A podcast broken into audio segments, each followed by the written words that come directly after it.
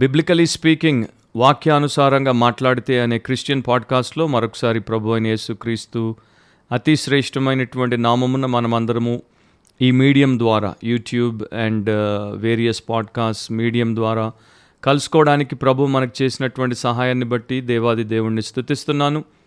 అలాగే ప్రతివారం మీలో చాలామంది మీ యొక్క ప్రశస్తమైనటువంటి సమయాన్ని తీసుకొని ఈ పాడ్కాస్ట్ ద్వారా వినిపించబడుతున్నటువంటి ఆత్మీయ సత్యములను తెలుసుకోవడానికి, తద్వారా మీరు మీ వ్యక్తిగత కుటుంబ సంఘ జీవితానికి ఉపయోగకరంగా ఆశీర్వదింపబడినట్లు వాడుకుంటున్నందుకు కూడా మిమ్మల్ని అభినందిస్తున్నాను.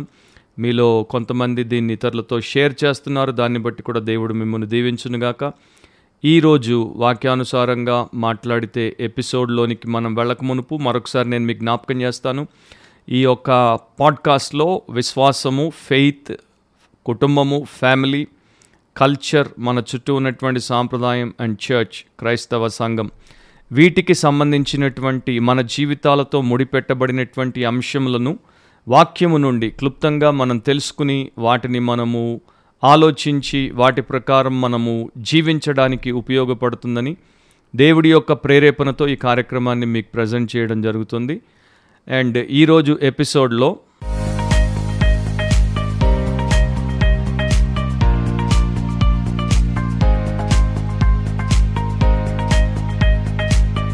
మనిషి జీవితంలో బాధ్యత, రెస్పాన్సిబిలిటీ అనేది చాలా గంభీరమైనటువంటిది. మనిషికి చదువున్నా, చదువు లేకపోయినా, లోకమంతా తెలిసినా, తెలియకపోయినా, అనేకులతో సంబంధం ఉన్నా, ఎవరితో సంబంధం లేకపోయినా, ఒక మానవుడు, నరుడు, ఒక పురుషుడు లేక స్త్రీ ఈ లోకంలో జీవించాల్సి ఉన్నంత కాలము కూడా వారి జీవితంలో ప్రధానంగా వారికి ఉండాల్సినటువంటి ఒక లక్షణం, వారి జీవితం నాణ్యంగా ఉండాలి, వారి జీవితం స్వచ్ఛంగా ఉండాలి, వారి జీవితం ఇతరులకు మేలుకరంగా ఉండాలి, అండ్ వారి జీవితం అంతంలో సార్థకం అవ్వాలి అంటే తప్పకుండా వారికి బాధ్యత అంటే ఏంటో సరైన అవగాహన కలిగి దాన్ని వారు సరైనటువంటి విధానంలో నిర్వర్తించేటువంటి వ్యక్తులుగా ఉండాలి.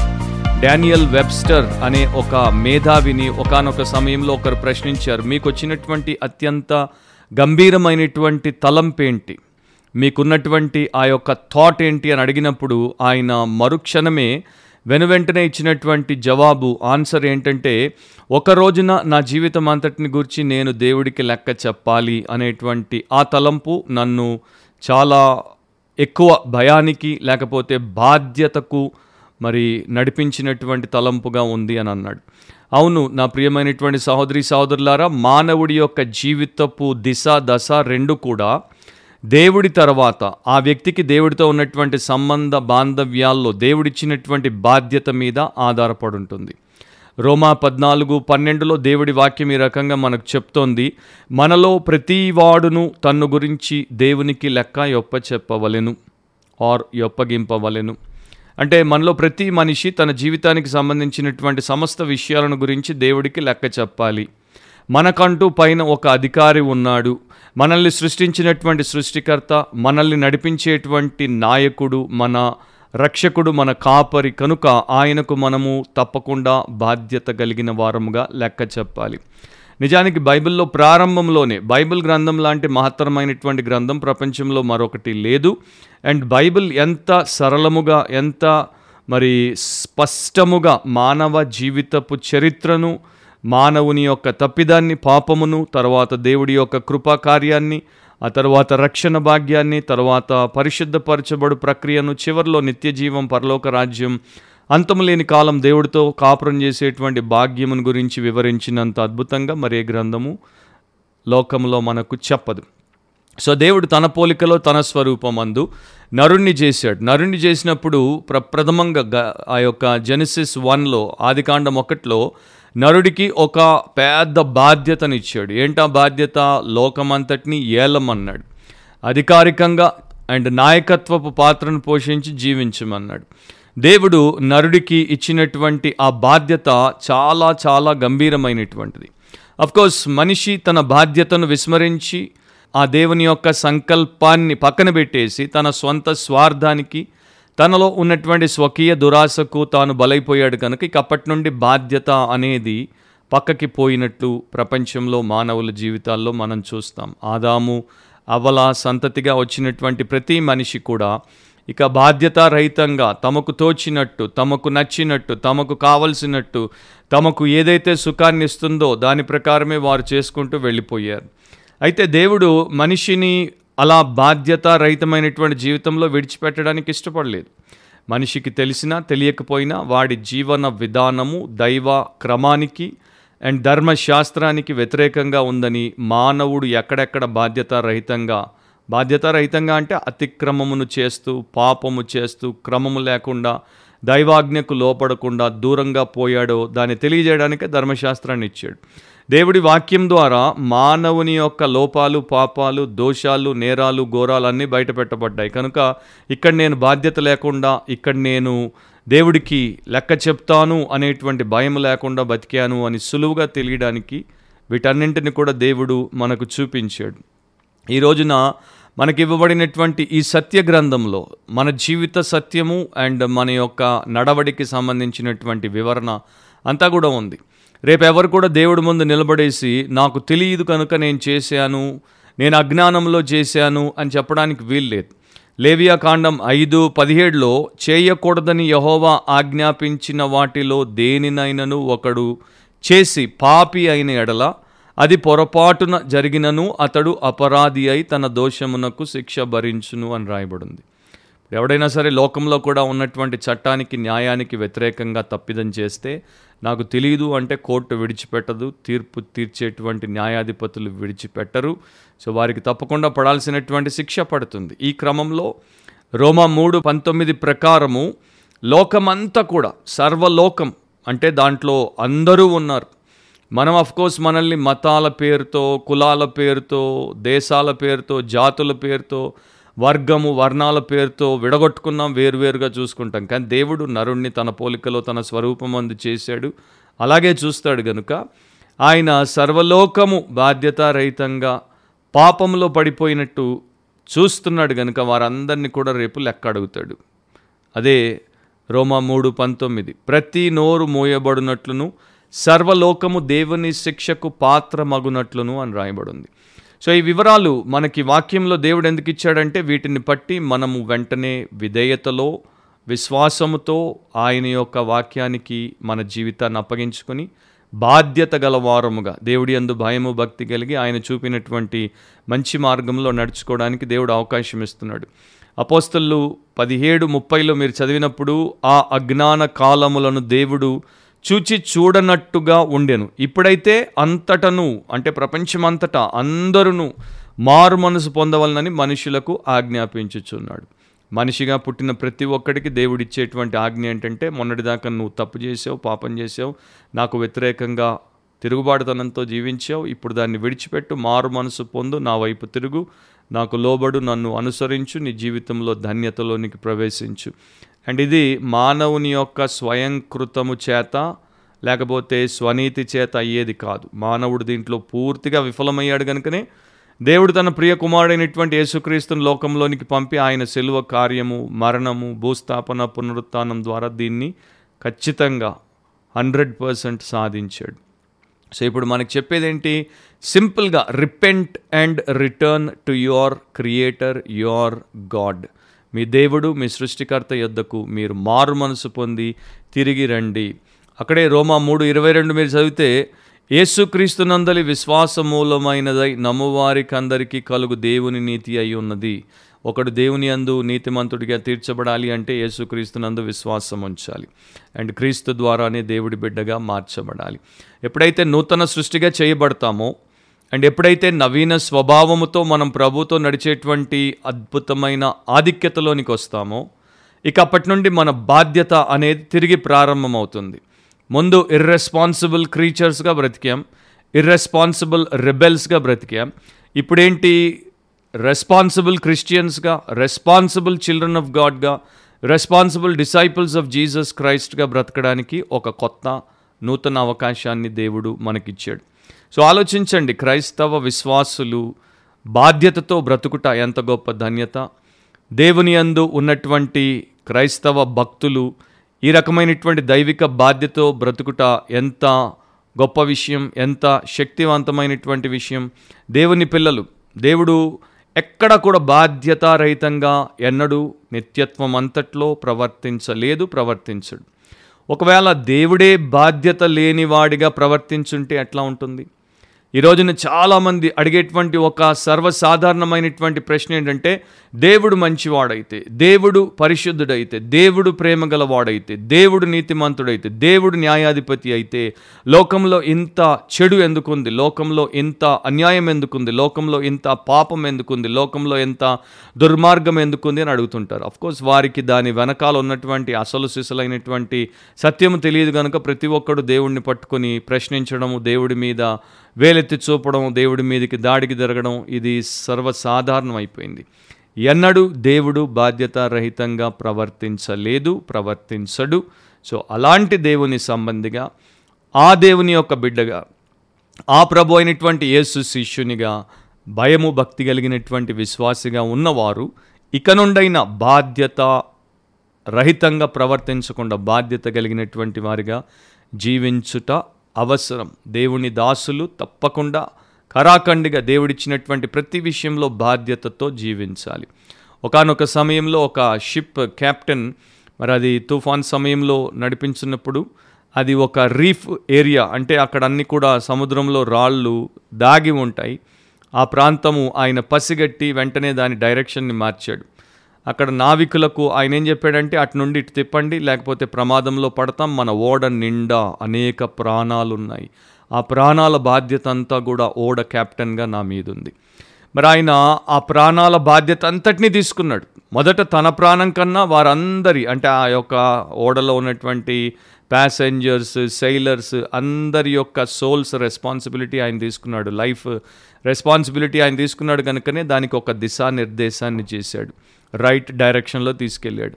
మనం ఎప్పుడైతే దేవుడు మనకు అప్పగించినటువంటి మన స్వంత జీవము, మన కుటుంబము, మన సంఘము, మన సమాజము అని ఒక బాధ్యతను తీసుకోవడానికి ముందుకొస్తామో అప్పుడు ఇతరులకు విలువనిస్తాం, ఇతరుల విషయాల్లో దేవుడు చెప్పినట్లు మన పాత్రను మనము సరిగ్గా పోషిస్తాం. అండ్ ఈరోజున ఇది చాలామంది చేయట్లేదు, ఆలోచించట్లేదు. ఇప్పుడు అంతా కూడా ఇండివిజువలిస్టిక్ సొసైటీ. ఇండివిజువలిస్టిక్ సొసైటీ అంటే నా జీవితం నాకు, నీ సంగతి నీకు, నాకు నీకు అసలు సంబంధం లేదు, నాకు అవసరం వస్తే నీవు కావాలి, లేకపోతే నీవు లేకుండా నేను బ్రతికేస్తాను. మనిషికి ఒంటరిగా బ్రతకడానికి, ఏకాకిగా బ్రతకడానికి అనేక రకాలైనటువంటి సాధనాలు ఉన్నాయి. సో ఇదే విధానము ప్రపంచంలోనే కాదు, క్రైస్తవ సంఘంలో కూడా మనకు కనపడుతుంది. అండ్ మరీ ముఖ్యంగా మన ప్రభు అయిన యేసుక్రీస్తు నూతన నిబంధనలో మనకు నేర్పినటువంటి కొన్ని ప్రామాణిక సత్యాలు ఏంటంటే, ప్రతి మనిషికి దేవుడు తలాంతులను ఇచ్చాడు. అండ్ ఆ తలాంతులు వారు దేవుడి మహిమ, ఇతరుల మేలు కొరకు వాడాలి. వాడాలంటే వారికి ఉండాల్సినటువంటి గుణము, రెస్పాన్సిబిలిటీ, బాధ్యత. మత్తయి సువార్త ఇరవై ఐదో అధ్యాయంలో తలాంతుల ఉపమానం చెప్పాడు. ఒకనికి ఐదు, ఒకనికి రెండు, ఒకనికి ఒకటి. ఐదు వాడు ఇంకొక ఐదుని సంపాదించాడు, బాధ్యతతో పనిచేశాడు, చక్కగా కష్టపడ్డాడు, అండ్ వాటిని సంపాదించాడు. యజమాని వచ్చినప్పుడు వెనక్కి ఇచ్చాడు. యజమాని దగ్గర బలా నమ్మకమైన మంచి దాసుడా, ఇదిగో నీ ప్రభు యొక్క సంతోషంలోనికి ప్రవేశించు అని ప్రతిఫలాన్ని పొందాడు. తర్వాత వాడు రెండు వాడు రెండింటిని సంపాదించి యజమానికి ఇచ్చాడు. సేమ్ యజమాని దగ్గర మొదటి వాడిలాగే రెండో వాడికి జరిగింది. మూడో వాడి దగ్గరికి వచ్చేసరికి వాడు మాత్రం యజమాని దగ్గరికి వచ్చి, అయ్యా నీవు నాకు ఒకే తలాంతునిచ్చావు, నీది నీవు తీసేసుకో అని వాడు సోమరిపోతు కనుక బాధ్యతారహితంగా వాడికి ఇవ్వబడినటువంటి ఆ గొప్ప అవకాశాన్ని, బంగారు అవకాశాన్ని చేజార్చుకున్నాడు. కనుక వాడిని చెడ్డదాసుడా, సోమరిదాసుడా అని చెప్పేసి ప్రభు వాడిని శిక్షకు అప్పగించాల్సి వచ్చింది. సో ఇక్కడ జీవితాన్ని దేవుడు గొప్ప బాధ్యతతో ఇచ్చినప్పుడు బాధ్యతను విస్మరించి ఎలా పడితే అలా బ్రతికి ఒక రోజున దేవుడి ముందు ఈ దుర్దశలో నిలబడేటువంటి వారు ఎక్కువ. అండ్ ఈ రోజున మన క్రైస్తవ లోకంలో ఇలాంటి వారు చాలా స్పష్టంగా మన చుట్టూ మనకు కనబడుతున్నారు. లూకా పన్నెండు నలభై ఎనిమిదిలో ఒక మాట ఉంది, ఎవనికి ఎక్కువగా ఇయ్యబడెనో వాని యొద్ద ఎక్కువగా తీయజూతురు. దేవుడు మనకు తన సత్య ప్రత్యక్షతనిచ్చి మనకు ఆయన యొక్క అనుగ్రహాన్ని ఇచ్చాడు. ఆయన కుమారుడి ద్వారా మనకు రక్షణనిచ్చాడు. ఆయన ఆత్మ ద్వారా మనకు పరిశుద్ధపరచబడే భాగ్యాన్ని ఇచ్చాడు. ఆయన యొక్క వాక్యము ద్వారా పోషించబడి, ప్రతిష్ఠించబడి ఆయన కొరకు ఫలించేటువంటి ధన్యతనిచ్చాడు. సంఘములో మనకెంతో గొప్ప కాపుదలను, దేవుణ్ణి సేవించేటువంటి ఆధిక్యతనిచ్చాడు. సో ఇతరులతో పోలిస్తే, అన్యులతో పోలిస్తే, అవిశ్వాసులు చీకట్లో ఉన్నవారితో పోలిస్తే మనము చాలా ఉన్నతమైనటువంటి స్థితిలో ఉన్నాం కనుక మన బాధ్యత చాలా ఎక్కువ. మనకు ఎక్కువ ఇచ్చాడు కనుక మన దగ్గర తప్పకుండా ఎక్కువ అడగాలి అండ్ అడుగుతాడు. చాలా ఏళ్ల క్రితం మద్రాసులో రిచర్డ్ నిల్ అనేటువంటి ఒక సేవకుడు కొంతమంది మిలిటరీ ఆఫీసర్లతో మాట్లాడుతున్నాడు. వారికి ఆయన సువార్త చెప్పాడు, మరలా మరలా చెప్పాడు, కానీ వారు పెద్దగా పట్టించుకోవట్లేదు. సో ఒక మిలిటరీ ఆఫీసర్ తెల్లవాడు ఈ రకంగా అన్నాడు, అయితే మిషనరీ గారు మరి ఈ యొక్క నల్లవాడి సంగతి ఏంటి, నల్లవాడు నశించిపోతాడా అన్నప్పుడు రిచర్డ్ ఏమన్నాడు తెలుసా, నల్లవాడి సంగతి వాడు ఒకవేళ పట్టించుకోకపోతే వాడు నశించినా నశించవచ్చు, కానీ మీతో పోలిస్తే, మీకు ఇవ్వబడినటువంటి ఈ యొక్క గొప్ప సౌకర్యము ఆధిక్యతతో పోలిస్తే మీకు పడే శిక్ష కన్నా వాడికి శిక్ష తక్కువే పడుతుంది అని చెప్పాడు. అప్పుడు కానీ వీడికి, ఈ మిలిటరీ అధికారికి బుద్ధి రాలేదు.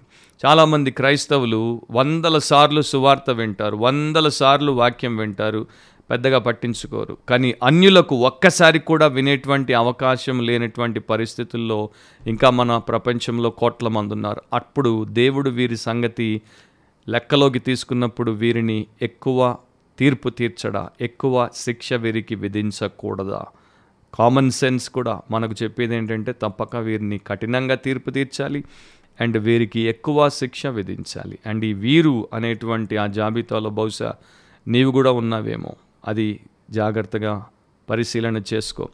సో దేవుడి ఎదుట మనము అన్ని విషయాల్లో, మంచి విషయాల్లో, చెడ్డ విషయాల్లో, ప్రతి విషయంలో, మన ఆలోచనలో, మన మాటల్లో, మన చూపుల్లో, మన క్రియల్లో, మన ఉద్దేశాల్లో, కోరికల్లో, సమస్త కార్యకలాపాల్లో, జీవన విధానం అంతట్లో కూడా బాధ్యత కలిగి ఉండాలి. ఎక్కడ కూడా మనము సోమర్లముగా కానీ, స్వార్థపరులముగా కానీ, లేకపోతే బాధ్యత రహితంగా కానీ, ఆర్ నులివెచ్చనగా కానీ బ్రతకడానికి వీల్లేదు. ఒక క్రైస్తవుడు ఎట్టి పరిస్థితుల్లో తన బాధ్యత, దేవుడు ఇచ్చినటువంటి బాధ్యత ఏంటో తెలుసుకోవాలంటే బైబిల్ జాగ్రత్తగా చదవండి. అనేక రకాలైనటువంటి రెస్పాన్సిబిలిటీస్ దేవుడు ఆయన యొక్క ప్రజలకు ఇచ్చాడు. ఆ బాధ్యతలను తెలుసుకునుట కూడా మన బాధ్యత. వాటిని తెలుసుకొని ఆ బాధ్యతలన్నింటినీ మనము నెరవేర్చాలి. సో ఒక క్రిస్టియన్ బిలీవర్గా ఇర్రెస్పాన్సిబుల్గా మనం ఉండకూడదు. ఒక క్రిస్టియన్ హస్బెండ్గా, వైఫ్గా ఇర్రెస్పాన్సిబుల్గా మనం ఉండకూడదు. ఒక క్రిస్టియన్ పేరెంట్గా ఇర్ ఇర్రెస్పాన్సిబుల్గా మనం ఉండకూడదు. ఒక క్రిస్టియన్ చైల్డ్గా ఇర్రెస్పాన్సిబుల్గా మనం ఉండకూడదు. అంటే ఒక క్రైస్తవ విశ్వాసిగా, క్రైస్తవ భర్తగా, భార్యగా, క్రైస్తవ తల్లిదండ్రులుగా, క్రైస్తవ బిడ్డలుగా మనము బాధ్యతారహితంగా ఉండకూడదు. క్రైస్తవ సేవకులముగా అండ్ క్రైస్తవ సంఘానికి చెందిన సంఘస్థులముగా బాధ్యతారహితంగా ఉండకూడదు. మనము దేవుడితో కానీ, దేవుడి యొక్క పరిశుద్ధమైనటువంటి విషయాలతో కానీ, ఆయన యొక్క పరిశుద్ధమైనటువంటి సంఘముతో కానీ ఎట్టి పరిస్థితుల్లో బాధ్యతను పక్కన పెట్టి ఆటలు ఆడకూడదు. ఆయన అత్యున్నతమైనటువంటి, అత్యంత శక్తివంతమైనటువంటి నామమును బాధ్యతారహితంగా వినియోగించకూడదు. ఆయన యొక్క విశ్వాసం పేరట ఎట్టి పరిస్థితుల్లో కూడా మనము చెలగాటమాడకూడదు. కానీ రోజున చాలామంది ప్రపంచవ్యాప్తంగా ఈ యొక్క విషయంలో బహుదారుణంగా పాపములు చేస్తున్నారు. అది ఎప్పటి నుండో వస్తున్నటువంటి ఒక మానవ జాడ్యం. నా అనేకులు బైబిల్లో కూడా దేవుడు మనకు చాలామందిని చూపిస్తాడు, వారు పాపముతో బాధ్యతను విరిచేసినప్పుడు, విస్మరించినప్పుడు, ఇర్రెస్పాన్సిబుల్గా బిహేవ్ చేసినప్పుడు వారు దాన్ని ఇంకొకరి మీద నెట్టడానికి, బ్లేమ్ని ఇంకొకరి మీద వేయడానికి ప్రయత్నం చేశారు. ఆదాము ఆయన పాపం చేశాడు, కానీ దేవుడు వచ్చి ఆయన్ని ప్రశ్నించినప్పుడు ఇదిగో నాతో ఉండుటకు నీవిచ్చిన ఈ స్త్రీయే అని అవ్వ మీద ఆ నేరాన్ని నెట్టేసే ప్రయత్నం చేశాడు. అవ్వ కూడా అదే రూట్లో, అదే తరహాలో ఇదిగో సర్పము నన్ను మోసగించను కనుక అని ఆ యొక్క నేరాన్ని సర్పమునెత్తిన రుద్దేసింది. తర్వాత మనం ఆదికాండం పదహారో అధ్యాయాన్ని చూస్తే సారా ఆమెకు బిడ్డలు కలగట్లేదని చెప్పి ఆమె ఒక స్వంత ఆలోచనతో అబ్రహాముకు తన దాసురాలైనటువంటి హాగార్ని ఇచ్చింది. హాగార్తో అబ్రహాం పోయినప్పుడు వారికి ఒక బిడ్డ కలగగానే, అంటే గర్భిణిగా ఆమె మారగానే ఆమె యొక్క ధోరణి, హాగార్ యొక్క ధోరణి తన యజమానురాలైనటువంటి సారాకు వ్యతిరేకంగా తయారైనప్పుడు సారా మరలా వచ్చి అబ్రహామును తప్పుపడుతోంది. ఆయన యొక్క తప్పే లేదు, కానీ ఆ రకంగా ఆమె చేసింది. ఏసావు యాకోబును తప్పుపట్టాడు, నన్ను మోసగించాడు రెండుసార్లు అని అన్నాడు. మొదటిసారి ఆయన మోసగించబడలేదు, మొదటిసారి ఆయన ఒక వ్యవహారం, ఒక లావాదేవీని చేశాడు. నీకు ఈ కూర కావాలంటే నాకు నీ జైష్ఠత్వపు హక్కునివ్వమన్నాడు. అతడు నేను బ్రతకకుండా నా జైష్ఠత్వపు హక్కు నాకేం పనికొస్తుందనేసి దాన్ని చీప్గా చూసి ఇచ్చేశాడు. కనుక అతన్ని ఈయన మోసం చేయలేదు, కానీ దాన్ని ఆయన మీద నెట్టబోయాడు. అహరోను అతడే ప్రజల యొక్క ఒత్తిడికి గురైనప్పుడు వారి దగ్గర ఉన్నటువంటి ఆభరణాలను తీసుకొని బంగారు దూడను తయారు చేశాడు.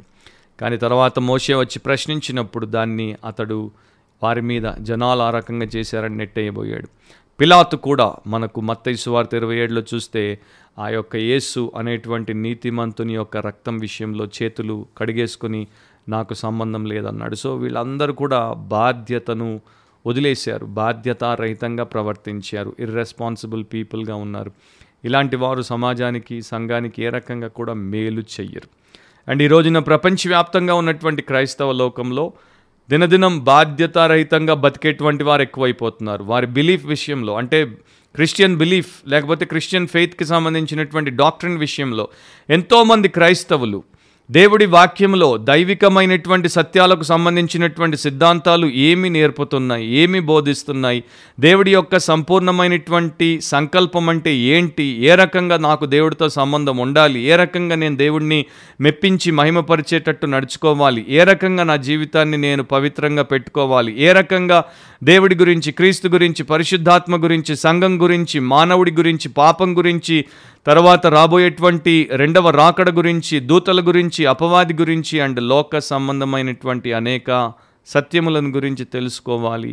నా విశ్వాసము యేసు అనే బండ మీద, ఆయన వాక్యము అనేటువంటి ఆ యొక్క స్థిరమైన పునాది మీద కట్టబడాలి అని ఎంతమంది ఆలోచిస్తున్నారు? బొత్తిగా ఇర్రెస్పాన్సిబుల్. కనుకనే చాలామంది విశ్వాసులకు విశ్వాసం అంటే ఏంటో తెలియదు, విశ్వాస సూత్రాలు ఏంటో తెలియదు, విశ్వాస సిద్ధాంతాలు ఏంటో తెలియదు.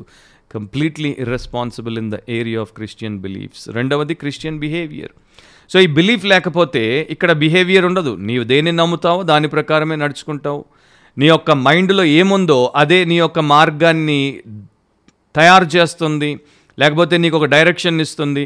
సో ఈ రోజున బిలీఫే లేకపోతే బిహేవియర్ ఎక్కడ ఉంటుంది? అందుకనే ఎలా పడితే అలా చాలా దారుణమైనటువంటి అన్యులు కూడా, లోకస్తులు కూడా, దుర్మార్గులు కూడా, పాపులు కూడా చేయనటువంటి తరహాలో క్రైస్తవులు ప్రయత్నం చేస్తున్నారు. అండ్ నా ప్రియ సహోదరి సహోదరుడా, ప్రతిరోజు ఇలాంటి గ్రాస్ ఇర్రెస్పాన్సిబిలిటీ క్రిస్టియానిటీలో పెరిగిపోతుంది. మరి దాని గురించి నేను తరచూ చెప్తూనే ఉంటాను, మరొకసారి చెప్తున్నాను. దేవుడి వాక్యాన్ని లెక్క చేయకపోవడము, యేసు ప్రభువుని లెక్క చేయకపోవడము అండ్ పరిశుద్ధాత్మను లెక్క చేయకపోవడము, పరిశుద్ధాత్మను ఎలా పడితే అలా వాడడము, ఆయన పేరు ఊరికే తీసేసుకొని ఆయన చేయనటువంటి కార్యములన్నీ ఆయనకు ఆపాదించేయడము అండ్ రకరకాలుగా లోకాన్ని సంఘములోనికి తెచ్చి, దాన్ని అసలు సంఘము ద్వారా లోకాన్ని మార్చాల్సింది పోయి లోకాన్ని సంఘంలోనికి తెచ్చి సంఘమంతటిని లోకముగా మార్చేశారు. అండ్ ఎంత దారుణాలు జరుగుతున్నాయో మీకు అందరికీ సోషల్ మీడియాలో కనబడుతూనే ఉన్నాయి. అండ్ ఈ యొక్క సెలబ్రిటీలు ఎవరైతే బాగా పేరు మోసినటువంటి వారు, బాగా జనబలం ఉన్నవారు, ధనబలం ఉన్నవారు అండ్ గొప్ప వ్యక్తులుగా ఎంచబడినటువంటి వారు, వీరందరూ కూడా దేవుడి విషయంలో, వాక్యం విషయంలో, సువార్త విషయంలో, ప్రభు విషయంలో తప్పిపోయారు. అండ్ వీరు లక్షల మందిని ప్రభావితం చేస్తున్నారు. కనుక ఈ లక్షల మంది బాధ్యత తెలియనటువంటి వారు కూడా వీరి ద్వారా అదే తోవలో పడి కొట్టుకుపోతున్నారు. మొదటి పేతురు నాలుగు పదిహేడులో బైబిల్ చెప్తోంది, తీర్పు దేవుని ఇంటి యొద్ద ఆరంభమగు కాలము వచ్చి ఉన్నది, అది మన యొద్దనే ఆరంభమైతే దేవుని సువార్తకు అవిధేయులైన వారి గతి ఏమవును? దేవుని ఇంటి దగ్గరే తీర్పు ప్రారంభమవుతుంది.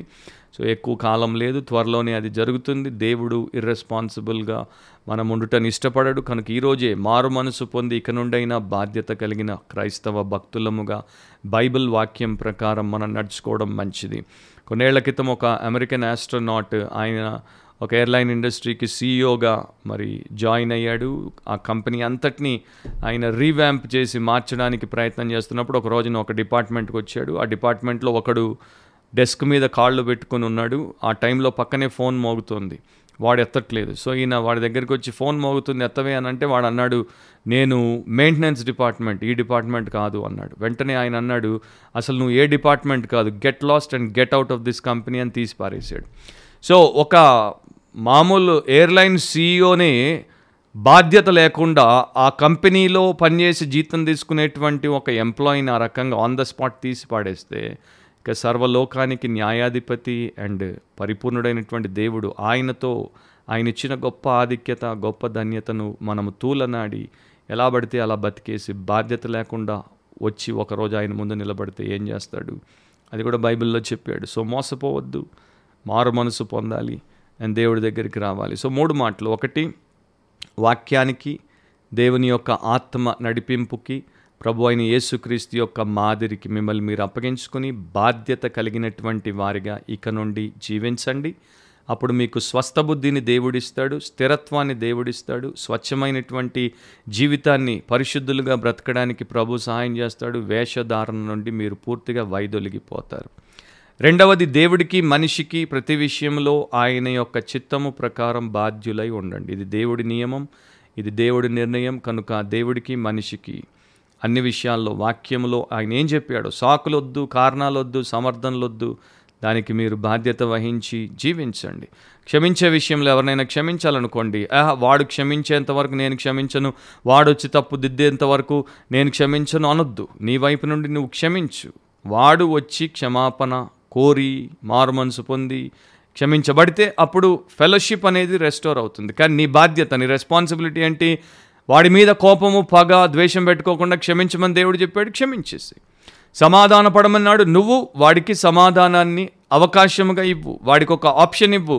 వాడు సమాధాన పడతాడో విరోధిగానే ఉంటాడో అది వాడి ఇష్టం. కానీ నీ వైపు నుండి నీవు డోర్ ఓపెన్ చేస్తే దేవుడు నీ ద్వారా కార్యము చేస్తాడు. సో క్రీస్తులాగా, లోకంలాగా కాదు, క్రీస్తులాగా ఆయన జీవన విధానంలాగా జీవించు. మూడవది, రెస్పాన్సిబుల్గా ఉన్నప్పుడే, దేవుడికి మనిషికి మనం ఒక బిబ్లికల్ రెస్పాన్సిబిలిటీని కలిగి జీవించినప్పుడే, వాక్యానుసారమైన బాధ్యతతో జీవించినప్పుడే మనము నిస్వార్థపరులముగా, త్యాగము చేసేవారముగా, ఇతరుల కాంక్షను మనకన్నా ఎక్కువగా కాంక్షించి వారికి మేలు చేసేవారముగా ఉంటాం.